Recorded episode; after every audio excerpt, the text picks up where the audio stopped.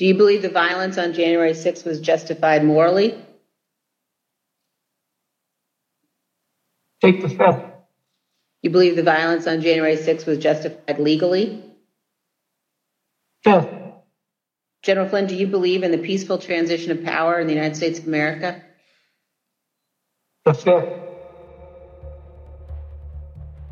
Yeah, just for awareness, be advised, there's probably about 300 uh, Proud Boys. They're marching eastbound towards the United States Capitol. Since Trump left office, the big lie has only gotten bigger. Americans are more divided than ever when it comes to the causes and solutions to climate change. Talk of civil war, ignited by the Mar a Lago search, spiked a whopping 3,000%. Something's going to happen.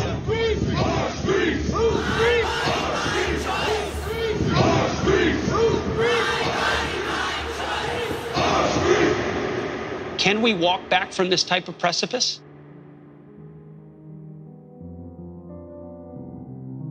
Political polarization in the US has been steadily increasing over the last 40 years, and these divides have only magnified as they've moved beyond the halls of Congress into our day to day lives. And we're hearing the term civil war thrown around more and more. It's become something of a shorthand for the intense disagreement over major social and political issues. You have now freed us from the shackles of Roe versus Wade. We thank and we praise you in Jesus' name. Amen. Overturning Roe is not progress. It's all about controlling women. People, stand up, rise up. Abortion, guns, voting, immigration, school curriculums. The DEI program is a Trojan horse that will bring in critical race theory, white repentance, and the McDonaldization of America's students. It's like if this is your attitude, like I don't respect you now. I don't. And our divisions have at times boiled over into violence. El Paso, Texas is remembering the lives lost when a gunman opened fire inside a Walmart, the deadliest attack against Latinos in modern U.S. history. According to the FBI, white supremacist extremists are the greatest domestic terrorism threat we're facing at the moment. A horrific scene in Charlottesville, Virginia. A racist attack on Buffalo's east side left 10 people dead. He reportedly posted a racist screed online. A white nationalist rally that descended into deadly violence and chaos. With the midterm elections around the corner, the 2024 presidential election on the horizon, and the Supreme Court likely to weigh in on voting rights next year, many are worried about what the future holds. Candidates who ran on the false claim that the 2020 election was stolen won primaries up and down the ballot. He lost the election and he shouldn't be in the White House. We had a corrupt, stolen election. What if something like January 6th happens again? This insurgency is well under its way. Will there be violence? We are talking about something that could look very violent. Will American democracy survive? There's a rhetoric of secession. Could the U.S. really be at the brink of another civil war? Today, we invite you into our Zoom studio for a conversation with three people who've been thinking a lot about what history tells us about the state of our union. Peniel Joseph is a historian and founding director of the Center for the Study of Race and Democracy at UT Austin, and author of the new book, The Third Reconstruction America's Struggle for Racial Justice in the 21st Century. Great to be here. Anne Applebaum is a historian and expert in disinformation, as well as a staff writer for The Atlantic and author of the book Twilight of Democracy The Seductive Lure of Authoritarianism. Hello. And Malcolm Nance, a retired intelligence officer and former senior chief petty officer in the U.S. Navy. He's the author of a new book called They Want to Kill Americans The Militias, Terrorists, and Deranged Ideology of the Trump Insurgency. And he's currently part of the International Legion fighting in Ukraine. So, joining us from Ukraine, welcome, Malcolm. Yeah, it's my pleasure to be here. Coming up, our panel takes on a big question Is the United States at a breaking point?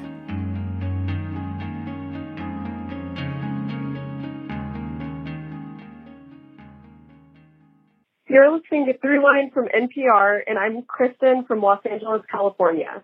I think the heart of the divisions that we're seeing in this country are really because America is not a monolith, and it never has been. Um, it's a gigantic country with so many different microcultures and so many different ways of living within it. So I don't find it all that surprising that we are truly deeply divided.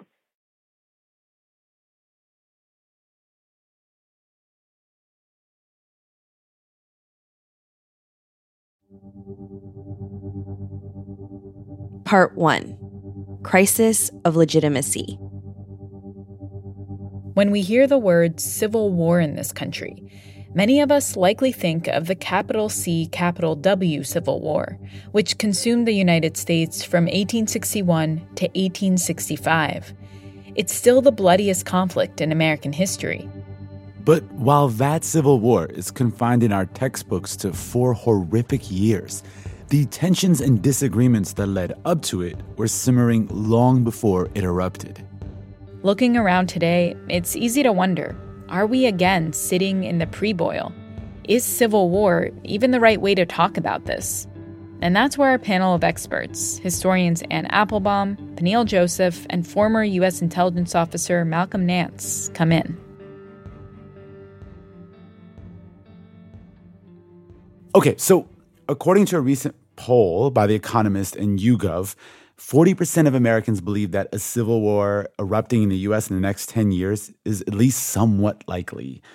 Given that polling, do you think the US is at the brink of a civil war? Malcolm, what's your take? The things that I was seeing between 2017 and 2020 and the run up to the election and then the uh, insurrection were had all the hallmarks not of a civil war. I think we're using that term just a little too freely um, we saw all the hallmarks of what I would call an insurgency. And when I call it insurgency, is a political, uh, political and paramilitary uh, series of insurrections in which they take a rejectionist position and try to destabilize a legitimate government to the point where it collapses. And if that could be considered the beginning steps of a civil war, and I've seen several civil war participated in trying to end several civil wars, um, then we may be headed there. But I think right now, this slow boil uh, political, particularly the political component of this insurgency, is well under its way. And I would agree that the expression civil war um, brings up the wrong connotations. Uh, it does make us think of armies on a battlefield fighting one another at Gettysburg or or somewhere like that.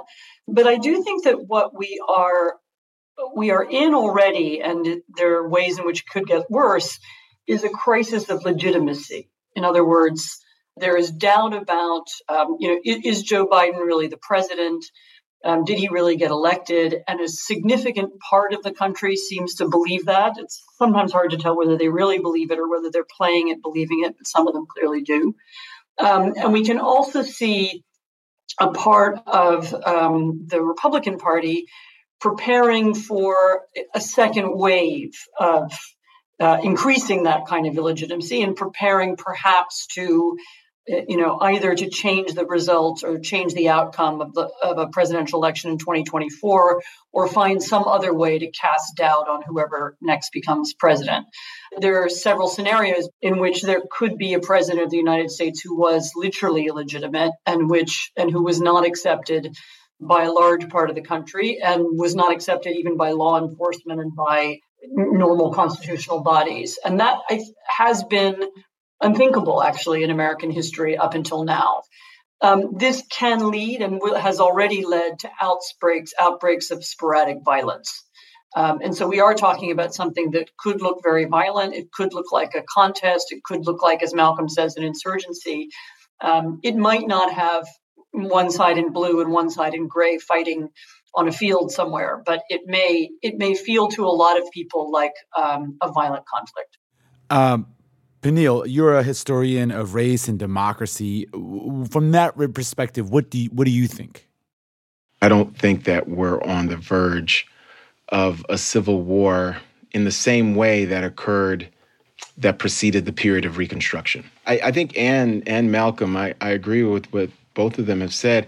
And I would say that Anne's um, phrase, the crisis of legitimacy, is apt. And I want to take us back to the first Reconstruction, because I think that that crisis of legitimacy haunts that entire era, that entire era. So the period of 1865 to 1898, there's a crisis of national legitimacy that does lead to successful insurgents by redemptionists, right? I, I, talk about reconstructionists versus redemptionists in my book. Reconstructionists are supporters of racial, uh, multiracial democracy. Redemptionists are advocates of white supremacy.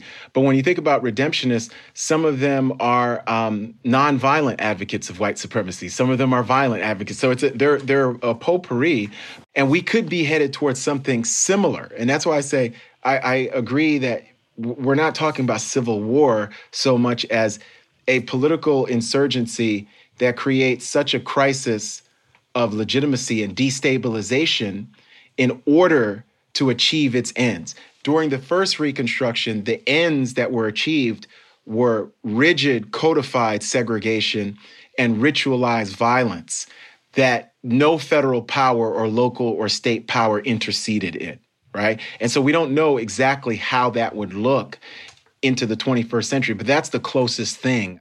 In other words, in the Civil War of the 1860s, the armies put their guns down. The war was over. Enslaved people were emancipated. But the conflict still raged. And for many people, that war never ended. So here we are in the 21st century, and people all over the US, not just in the media, but everywhere, on street corners and barbershops in the gym are talking about the possibility that things will completely fall apart. Malcolm, I want to move to you here about the, the question of sort of the why now. What what is it about that's happening in our culture and our politics right now that you think is bringing up this question, this idea of civil war, even if it's the wrong term, the fact that it's triggered, it's it's becoming kind of something that you said is kind of being thrown around. Why? Where do you think that's coming from at the moment? Well, it's the terminology that I can tell you right now is being used on the, the, the extreme right with, I don't even want to use the word alarming regularity, with just regularity. You know, in the beginning of your, your program, you made a very good point that we've been seeing this rise of extremism for about 40 years. And that 40 years coincides with Newt Gingrich's, you know, rise to power in Congress and the politics of personal destruction. And the 1980s up until now was the big heyday of uh, you know right wing extremism in the United States. But the funny trick that Americans do is that they manage to convince themselves that political violence in the United States that any one of us in the counterterrorism world would call terrorism anywhere else is just violence in the United States. And that I've actually seen, I monitor the forums of right wing extremists uh, and that's how I got in the run up to 2020 that win, lose, or draw, this country was going to insurgency. But the people who engaged in this used the term civil war. They came there for civil war. They came to overthrow American democracy. And there are many people, I read them all the time, who constantly ask each other, what's that breaking point? What's our breaking point? They are constantly quizzing each other as if trying to stoke themselves into an event. And there will be an event. And it will be a mass murder event in the United States. And it's going to do one of two things. and put it beautifully a crisis of legitimacy will occur, but not at the federal level. It will occur at the state level. And it'll be a question of do they occupy an armory? Are we going to see another Shays rebellion? Um, and does the governor side with them against the government and give them a micro rebellion, which will lead to a cascading series of micro rebellions? Malcolm, you're pointing to the right wing Trump insurgency, and the FBI report supports the idea that the low levels of violence that we're seeing kind of around the country are fueled by the right. But, and I'm curious to know what you say to people in the country who might argue that, you know, left wing extremists or rhetoric on the left are in some way inciting the violence, questioning the legitimacy of elections. Is there anything to that? It's certainly true that there was violence, um, uh, you know, in the summer of 2020, and that some of that violence has been, you know, was was subsequently interpreted as left wing violence. And there's just enough of it on the fringes that it makes for, you know, you can film it, you can put it on television, you can use it in campaign ads. Um, you know, there were the insurrections in Portland, for example. Um, you know it's it's not on the same scale as on the right and it's not planned and organized the way it is on the right.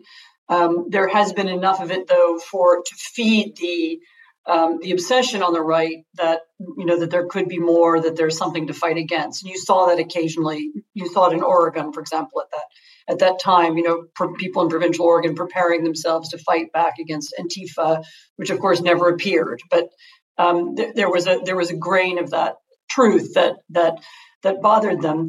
But I, but I but I really think the mm, before we continue, it's important to understand that the kind of um, polarization that we're seeing in the U.S. and the kind of political divisions and the kind of doubts about institutions um, that we're all faced with, I think it's important to understand that they're happening in other countries right now too, in other similar democracies. Um, and that leads me to think you asked about origins and why this is happening now.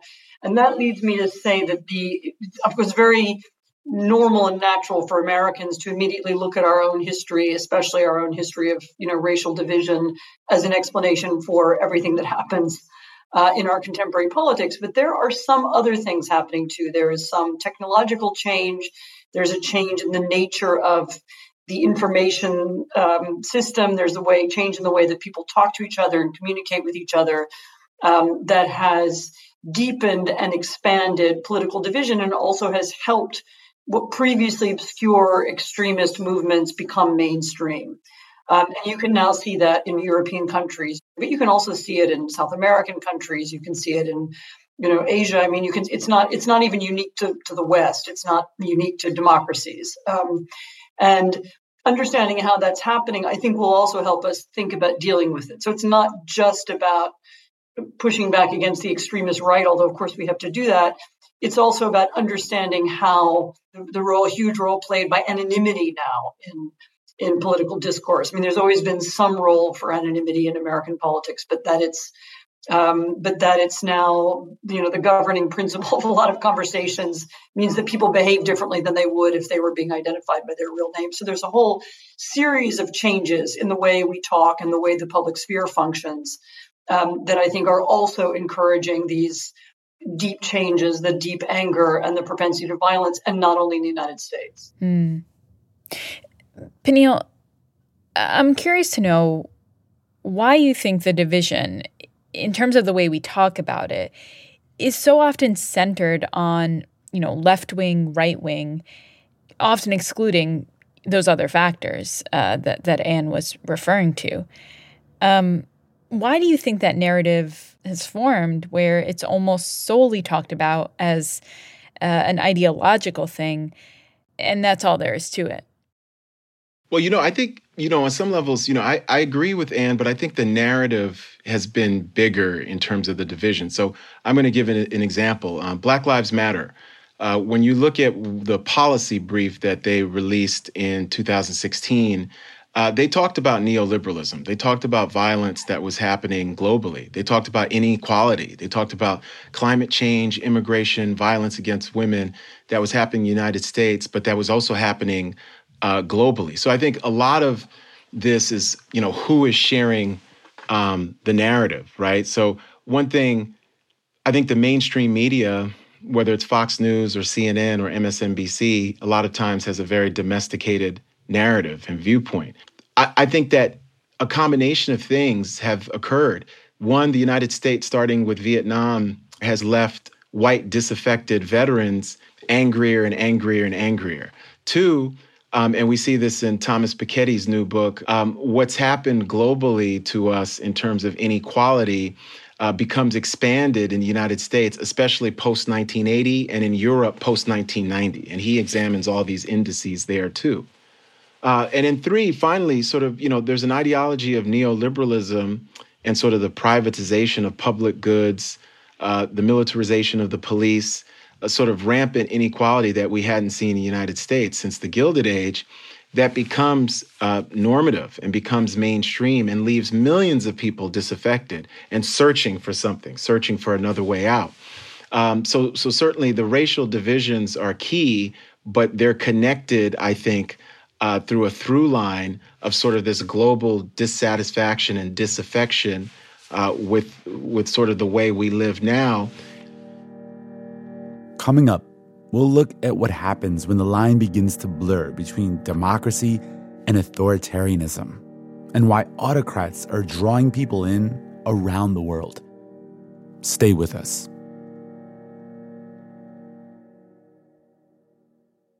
Hi, you're listening to Throughline from NPR. I'm Golden from Virginia. It's not that we are just headed to civil war, it's that we're being deliberately pushed into it. Those in power are happy to see the left versus right at each other's throats because that means we don't focus on them causing all the problems we are facing. This is class war. This message comes from NPR sponsor Capital One. With one of the best saving rates in America, banking with Capital One is the easiest decision in the history of decisions. And with no fees or minimums, is it even a decision? That's banking reimagined. What's in your wallet? Terms apply. See CapitalOne.com slash bank. Capital One N.A. Member FDIC. Hey, it's Ramtin. I just want to take a moment to talk about Throughline Plus. Subscribers to Throughline Plus help make shows like this one possible, and they get to listen to all of our episodes sponsor free. To find out more, head over to plus.npr.org slash throughline. And to everyone who's already signed up, thank you so much. Part 2 The Deep Appeal of Autocracy. Today, we're talking about growing political divisions in the U.S. and what that could mean for our future. Joining us are former U.S. intelligence officer Malcolm Nance, professor of public affairs and history at the University of Texas Austin, Peniel Joseph, and Anne Applebaum, author of Twilight of Democracy The Seductive Lure of Authoritarianism. And so, this question's for you. A, a lot of people talk about the divisions today in the U.S., you know, even in my own life people mention it as if it's something new or something unique. Is there an argument that not only is this not new, but it's kind of just the nature of American democracy to have this kind of strife and division? And is this is this maybe just how a democracy works? It's true that all of us are used to the post-war era, post-Second World War era, during which there was an unusual degree of consensus, at least between the two main political parties in the United States. Really, though, if you look back into American history, and not just the Civil War, if you look at, for example, the period right after the Revolution, um, you see unbelievable political strife, and all the people who we think of as the founding fathers, and you know they wear that, you know, we we imagine their faces on Mount Rushmore, looking like they all agree with us. They hated each other, you know, and they wrote terrible things about one another, and they tried to, you know, you know, make sure that one another didn't stay, you know, they didn't stay in power. You know, um, you know, Aaron Burr shot Alexander Hamilton. I mean, so, um, and there was there was a lot of that that went on all the way up through the Civil War, and then after the Civil War, as Peniel has also said, you know, there was ongoing strife over who should be the president and which group should dominate. So, so the idea that there was some you know that, that there's a there's a there's an idyllic long period of American history that we've now lost um, is is incorrect, and it's also true. I think that we had, and this is more to do with the successful end of the Cold War and our feeling that democracy had triumphed in other parts of the world as well. We we began we made the mistake of assuming that there's something inevitable about democracy that you know that it's it's a you don't really have to do anything if you just sit still it will come because it's the natural way that human beings are and you know we forgot about first of all how turbulent our own democracy has been um, over 200 years. Um, and we also forgot about the deep appeal of autocracy and the power of extremism. You know there are people there's a part of every society that's deeply bothered by rapid change that dislikes you know, whether it's the election of Obama or whether it's racial integration or whether it's rapid economic change, you know, that dislikes change, wants it to stop, dislikes political strife, wants it to end, um, and prefers to be within a homogenous movement where everybody's united. So I mean, there's a kind of deep human desire for unity. And this is what autocrats see and intuitively understand and why some of them have been able to hold power. But you know, we forgot about that. I mean, we assumed that our system was the best and that that all that had another side effect, which was that you know, for us, democracy became a little bit like running water. You know, it was just this thing that came out of the tap, and you didn't have to do anything in order to get it. Um, and now it turns out that it's not really like that. That you know, it's not water coming from the tap; it's water from a well, and you know, everybody has to go and get it. Um, and that that's a better metaphor. Democracy doesn't work; it becomes fragile, and it fails if there's no participation. You said something, Anne, that I think is really that I want to dig into a little bit more. And maybe Malcolm, you can dig into it first. You said that you know people are drawn to autocrats. There's something about them that that is is compelling for people. So, wh- eh, Malcolm, do you agree that there is something that is drawing people to autocrats now and in in the past that builds that charisma around the autocrat?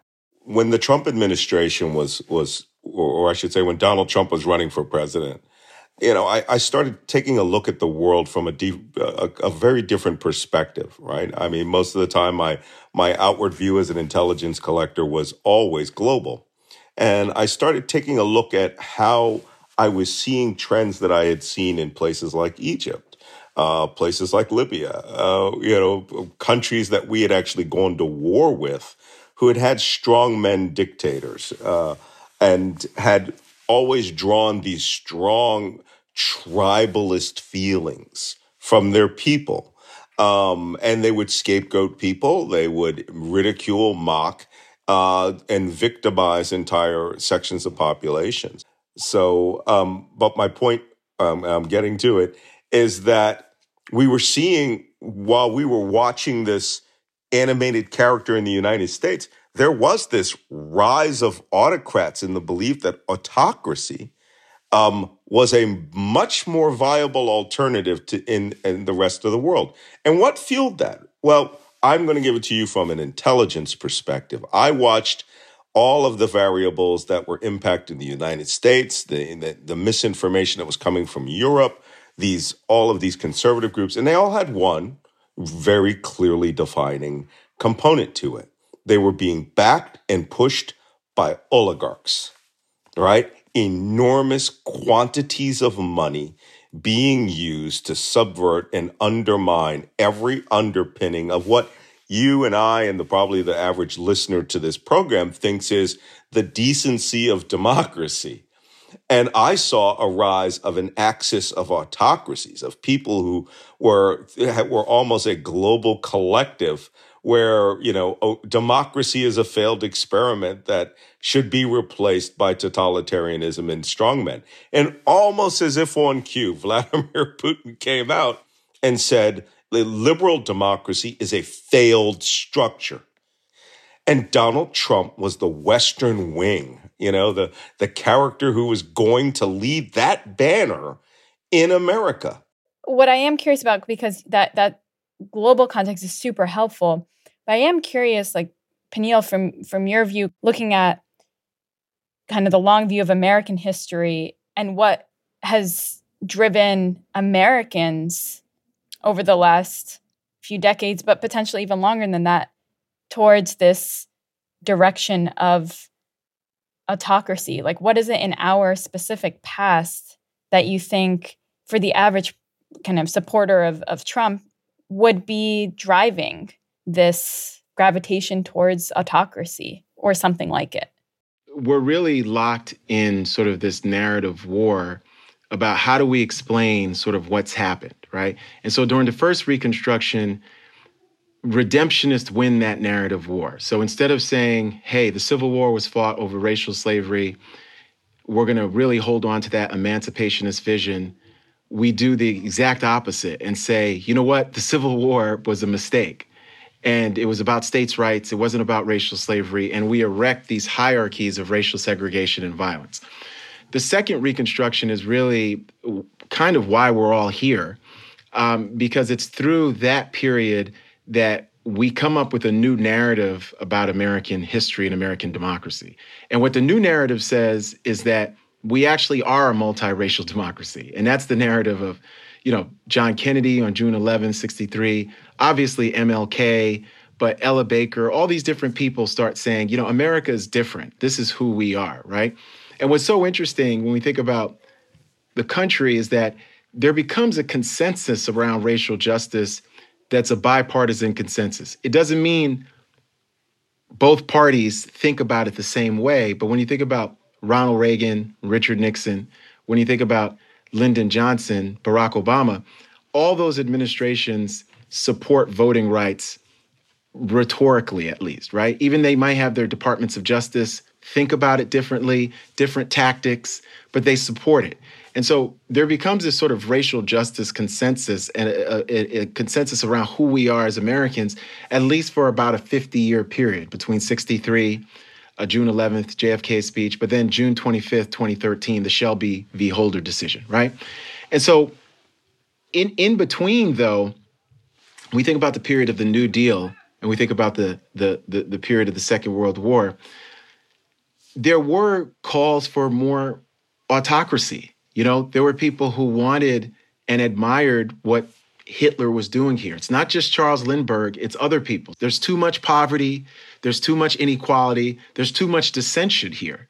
But they're saying it in a specific historical context before World War II and before we come to a consensus post World War II we're we're against totalitarianism, right? This idea that totalitarianism is bad, and really it's because of that post World War II anti-totalitarian consensus that even with the limits of the Cold War, we're able to craft a narrative about the moral and political good of civil rights, right?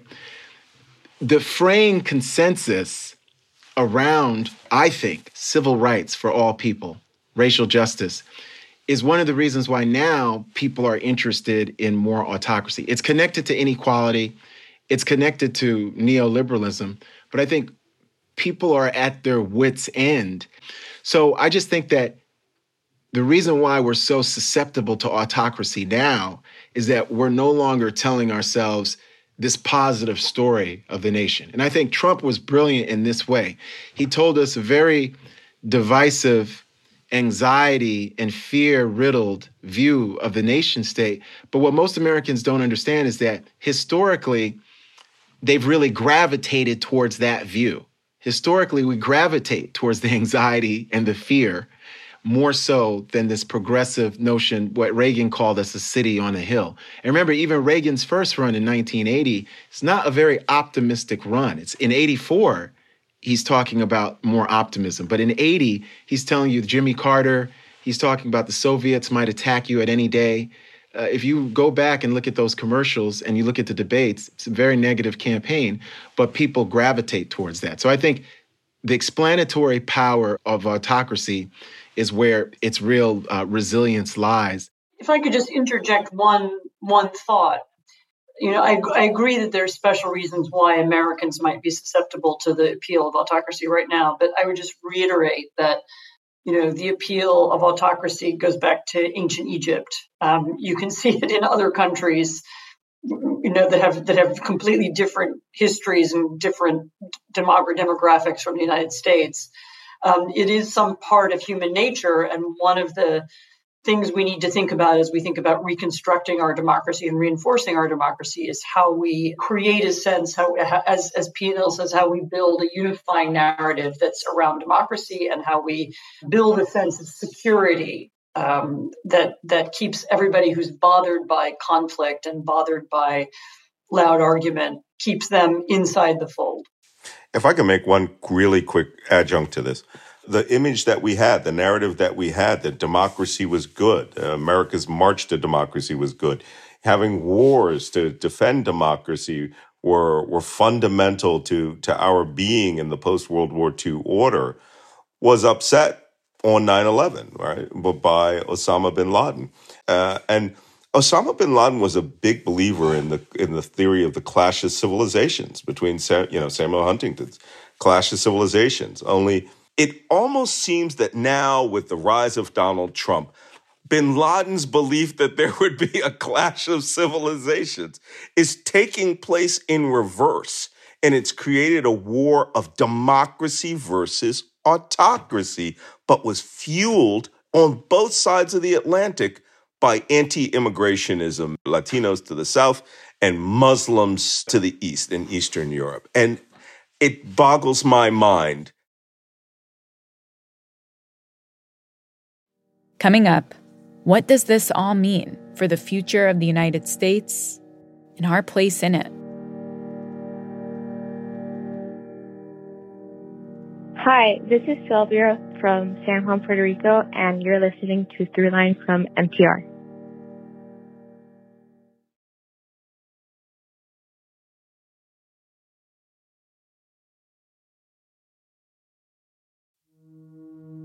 Part 3 It's all about the meta narrative. Today, we're talking about the growing political divisions in the US and what they could mean for our future. Joining us are former U.S. intelligence officer Malcolm Nance, historian Anne Applebaum, who specializes in Central and Eastern Europe, and Peniel Joseph, author of The Third Reconstruction America's Struggle for Racial Justice in the 21st Century. We've talked a lot about how we make sense and, you know, diagnose, um, you know, these shifting political and social landscapes in the U.S., around the world. Um, but I want to shift gears um, for a second because I think what a lot of our listeners might be thinking right now is okay, we've sort of diagnosed uh, the problem. Um, so what's what's at stake and where do we go from here? So Peniel, I want to start with you. Given what we know now, what do you anticipate are, you know, the the big issues that are going to face the US when it comes to this divide?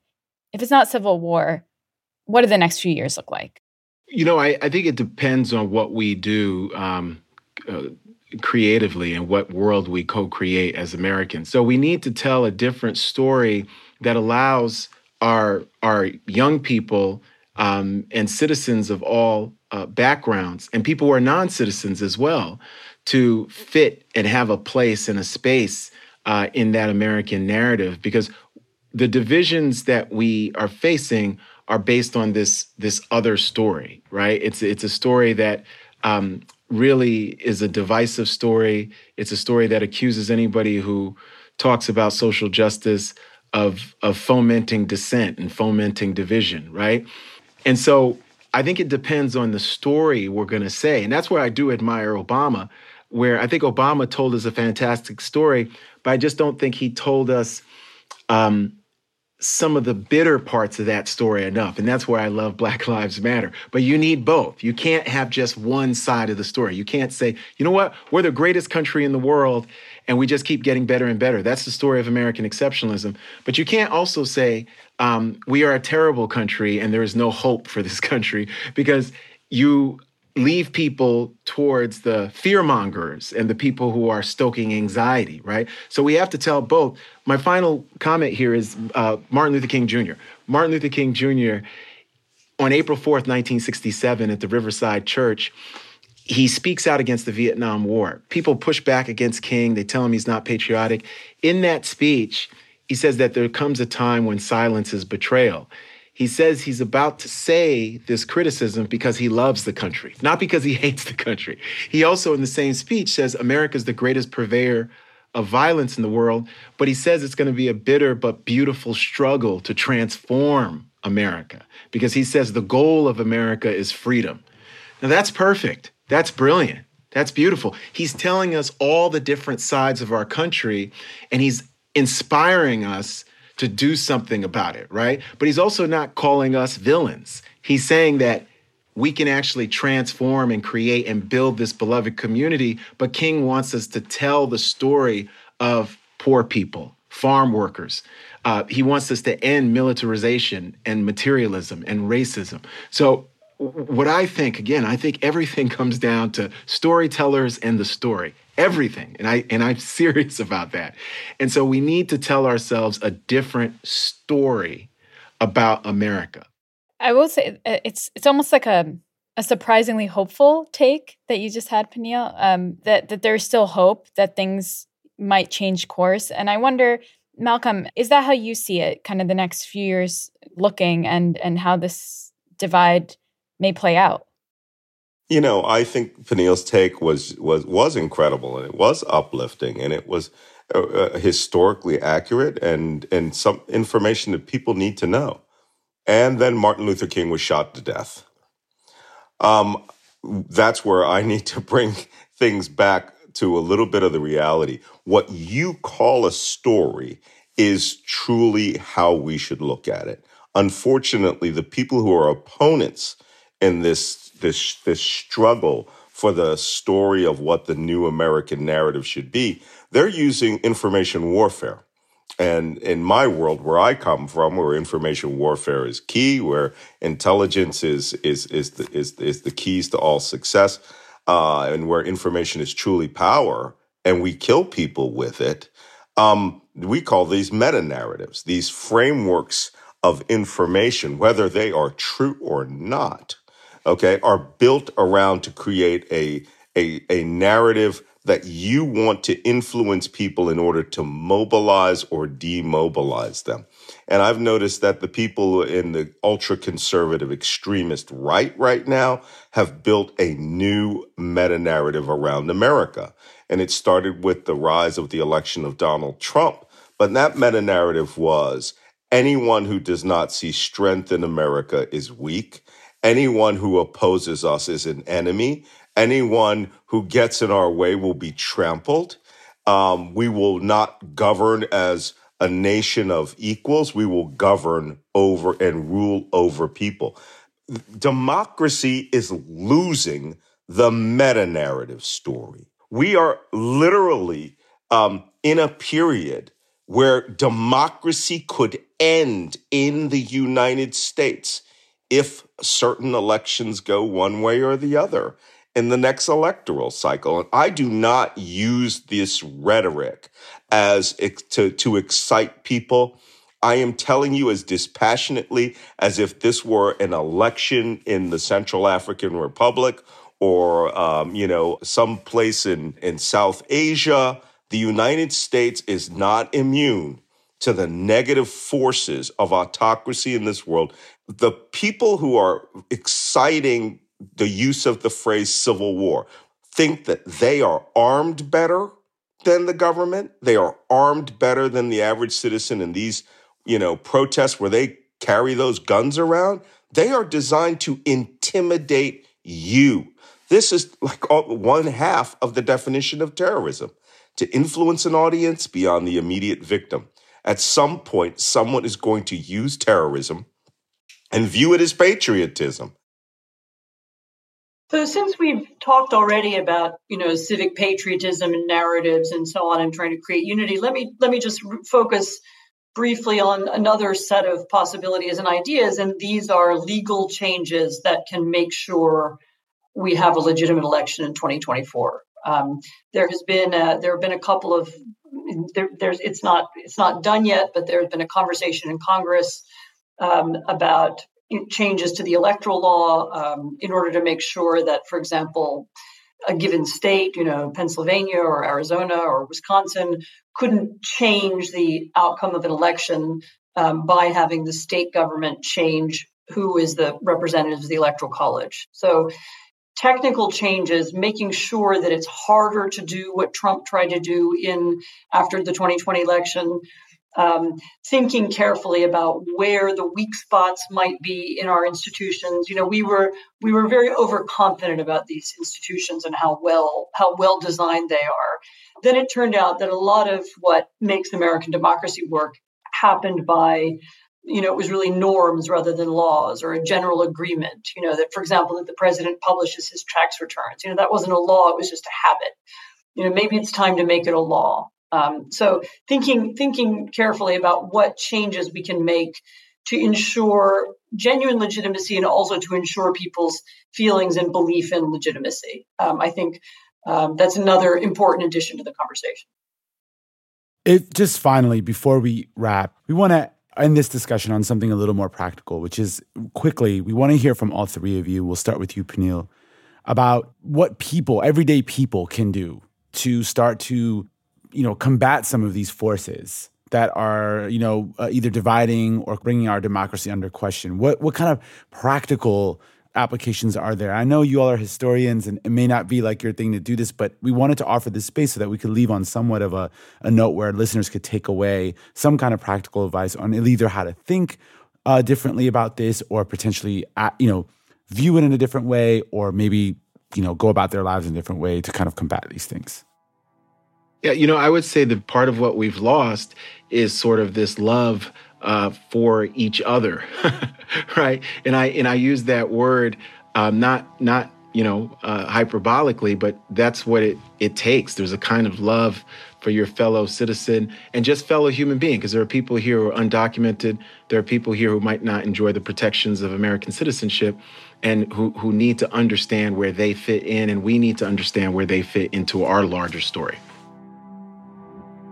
I would encourage everybody listening to involve themselves in public life and politics to some extent. Um, you know, democracy doesn't just function by itself. It needs people to make it work. And so, whether that means working in the polls, whether that means joining a party, whether that means running for a local office, whether that means helping somebody else run for local office. Um, think of politics as something that you can be in and you can be part of and you can play a role in, because that's actually what will determine the outcome. And uh, Malcolm. I love this country deeply. My family has served nonstop in the armed forces since April 1864 non-stop. There has always been a Nance defending this nation. My problem today is that our meta narrative has been hijacked to, to embrace the potential of hate, to embrace the potential of murder.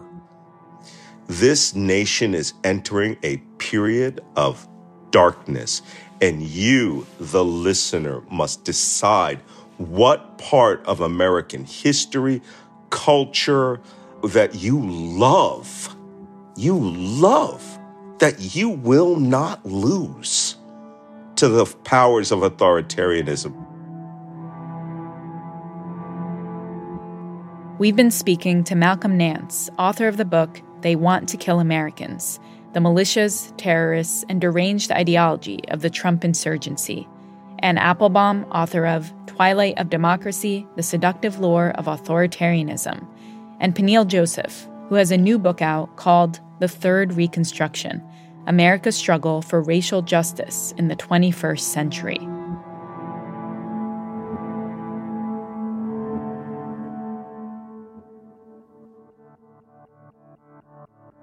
And that's it for this week's show. I'm Rand Abdel Fattah.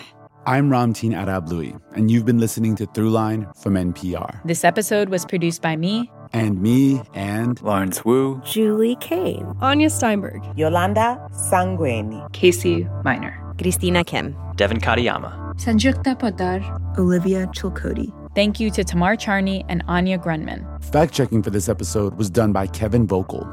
The episode was mixed by Josh Newell. Music for this episode was composed by Ramtin and his band Drop Electric, which includes Anya Mizani, Navid Marvi, Sho Fujiwara. And finally, if you have an idea or like something you heard on the show, please write us at throughline at npr.org or hit us up on Twitter at throughlinenpr. Thanks for listening.